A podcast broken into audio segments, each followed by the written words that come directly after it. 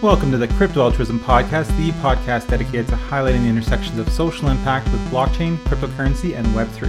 I'm your host, Drew Simon from CryptoAltruism.org. Now, before we get started today, just a quick disclaimer. While we may discuss specific projects or cryptocurrencies on this podcast, please do not take any of this as investment advice, and please make sure to do your own research on any potential investment opportunities. And now, on to the fun stuff. Welcome and thank you so much for joining us today. It's been a great first week of 2022, and I had a lot of fun in the first two episodes of the year, reflecting back on the year past and some of the top crypto social impact developments of 2021. Today, I'm going to change things up a bit for this episode and do something a little different. A new year is a time of new beginnings for many, and as we enter the new year, some are setting goals and a new vision for the year ahead so they can be the best they can be and truly thrive. One of the goals I have set for myself, for example, is to place greater priority on my wellness and focus on having greater balance in my life. So, for this episode, I want to take some time to speak about how to be well in the Web3 space. I mean, let's face it, the Web3 space is overwhelming and fast paced, and it can often be difficult to keep up.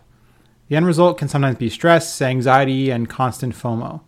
I am by no means an expert when it comes to mental health and wellness, and hey, I'm figuring out myself too as I go. It's a constant journey. But for this episode, I want to share some strategies that have helped me stay well while working in the Web3 space. Number one, set aside some downtime. One of the most overwhelming things about the Web3 space is that it is truly 24 7. There is never really any downtime in the space, and there is always something you could be doing. You could hop into a Discord chat for one of your favorite projects, or join a Twitter space, for example, or trade the never closing markets. For those who work in traditional investing, for example, the stock market closes at 4 p.m. The crypto markets never close, and the social media engagement never stops. This is especially true considering the global nature of the Web3 space, meaning that somewhere in the world, something is always happening, and as such, it can be easy to fall into the trap of FOMO. Since there is truly no downtime in Web3, it's important for you to create your own downtime, as hard as that can be at times. For me, for example, I typically take evenings off, turn off social media notifications, and shut things down around 6 p.m. or so. I use this time to focus on myself, enjoy life outside of the Web3 space, and reflect on the day past. I find that by having downtime set aside, I enjoy the time that I do spend online all the more. Now, this one is super tricky, and I have found myself breaking it on so many occasions. But what I can say, for the days when I do set those more strict boundaries, I'm much more better off because of it the next day and have a lot more to give to my work and to the community. Number two, recognize that it is okay to not be everywhere always. This relates closely to the last point, as it is super tempting to always be involved in something since there is always something happening. There's always a Twitter space, an active Discord chat, a new podcast episode, a summit or conference, or something new trending on Twitter. It's very tempting to want to be everywhere always, as we are worried we are going to miss out on the next big thing. However, it is impossible for any one person to be everywhere, and there will always be things that you will miss, and that is okay. One of my favorite quotes from Bonnie Gillespie goes as follows When you try to be everything to everyone, you accomplish being nothing to anyone. I think the same can be said for trying to take on too much in general. When you try to do everything, are you really accomplishing anything at all? I find it is much better to focus on less and get more out of each experience and this leads into the next strategy. Number three, don't be afraid to say no. It is normal working in Web3 to have a constant flow of requests for collaboration and engagements. Web3 is an incredibly collaborative and helpful community, and as such, it's tempting to say yes to every request. This is one that I personally really struggle with and am constantly working to get better at. By saying no, I always worry that I will hurt someone's feelings or miss out on an amazing opportunity.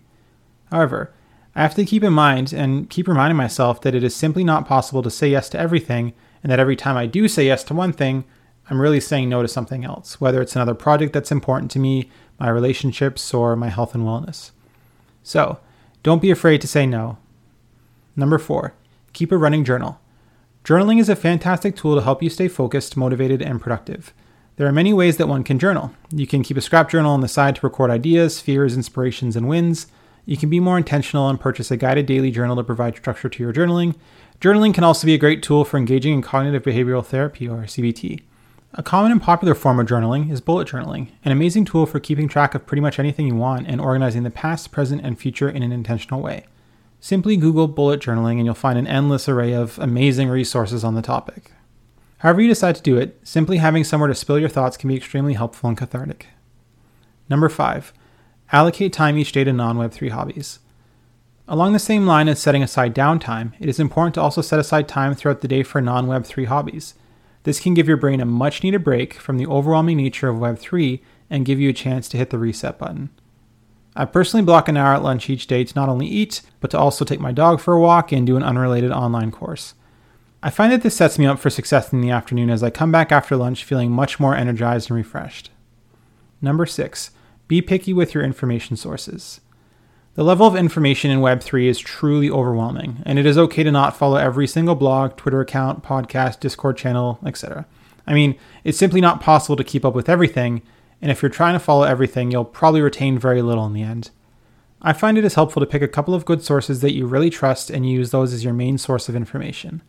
I find this especially helpful when it comes to the investing side of things, as it can be pretty FOMO inducing to constantly get buy alerts or push notifications telling you why you need to invest in a certain project urgently. Number seven, practice mindfulness. One of the most obvious ways to manage your stress levels and to stay well is with mindfulness activities. This could include daily meditations, deep breathing exercises, afternoon walks, gratitude exercises, and more. There's no one size fits all approach to mindfulness, and it really depends on individual preferences. Personally, I start every morning with a 20 minute guided meditation using Headspace, take a few walks throughout the day with my dog to clear my head, and do a shorter meditation before bed.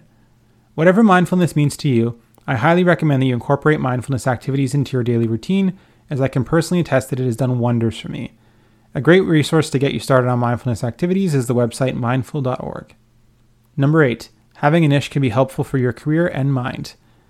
In Web3, there are so many different sub-communities. There is trading and investing, social impact, NFTs, DAOs, developing, marketing, and much, much more. If you're interested in breaking into the space and making a career out of it, it can be very helpful to find a niche and become an expert in that specific area.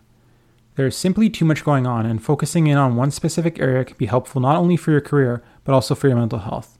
To quote David Allen, author of Getting Things Done and all around productivity guru, you can do anything, but you can't do everything. I find it is always better to go an inch wide and mile deep than a mile wide and an inch deep.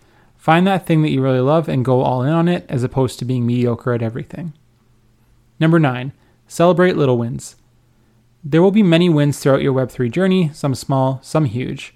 It is important that no matter what the victory is and how small it is, that you take a moment to enjoy and celebrate it.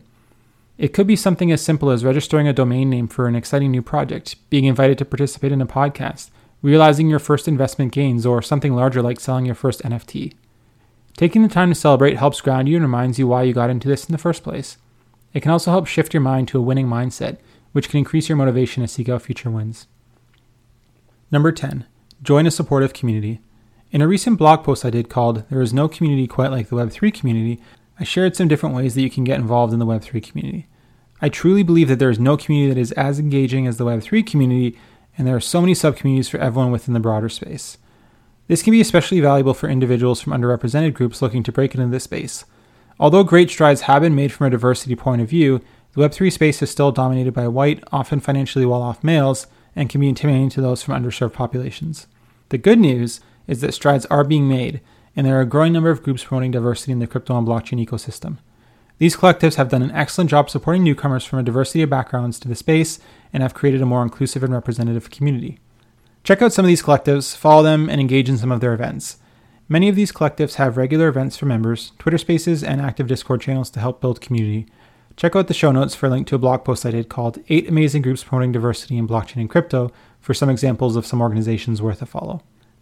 Finally, number 11, don't be afraid to ask for help. Through my limited time working in Web3, I have quickly learned that it is a very caring and supportive community that is willing to help. If you aren't doing well, please don't be afraid to reach out for help. If you are in need of more professional help, there are so many great resources out there, including 24 hour hotlines, online counseling services, and support groups, and more. A simple Google search will give you a number of options, including both free and paid options. The important thing is that you reach out if you are feeling overwhelmed or are in need of help. So, to summarize, the 11 strategies I discussed in this episode are as follows. Number 1. Set aside some downtime. Number 2. Recognize that it is okay to not be everywhere always. Number 3. Don't be afraid to say no. Number 4. Keep a running journal. Number 5. Allocate time each day to non Web3 hobbies. Number 6.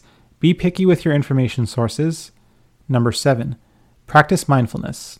Number 8. Having a niche can be helpful for your career and your mind. Number nine, celebrate little wins. Number 10, join a supportive subcommunity. And number 11, don't be afraid to ask for help. It is an amazing time to be alive, and the Web3 community provides so many exciting opportunities whether you want to join the space as a hobby or for your career. That being said, it's important that you take care of yourself so that you don't burn out in the process. So, try out some of these strategies. Some might not be for you, and that's okay, but some might be helpful. The important thing is that you are giving yourself the time, space, and energy to be well. Your future self will thank you. That's all for now. Thanks for tuning into the Crypto Altruism podcast. For more great content exploring the intersections of cryptocurrency, blockchain, and social impact, check us out at cryptoaltruism.org. Also, check out our affiliate partners, and if you love what you heard, check out our website to learn how you can support us. Thanks so much for joining us, and I hope you'll join us again for our next episode. Until then, keep on doing good in the cryptosphere. Thank you for listening to the Crypto Altruism podcast. Be sure to subscribe so you can stay up to date on new episodes as they're released, and check out cryptoaltruism.org for more inspiring content.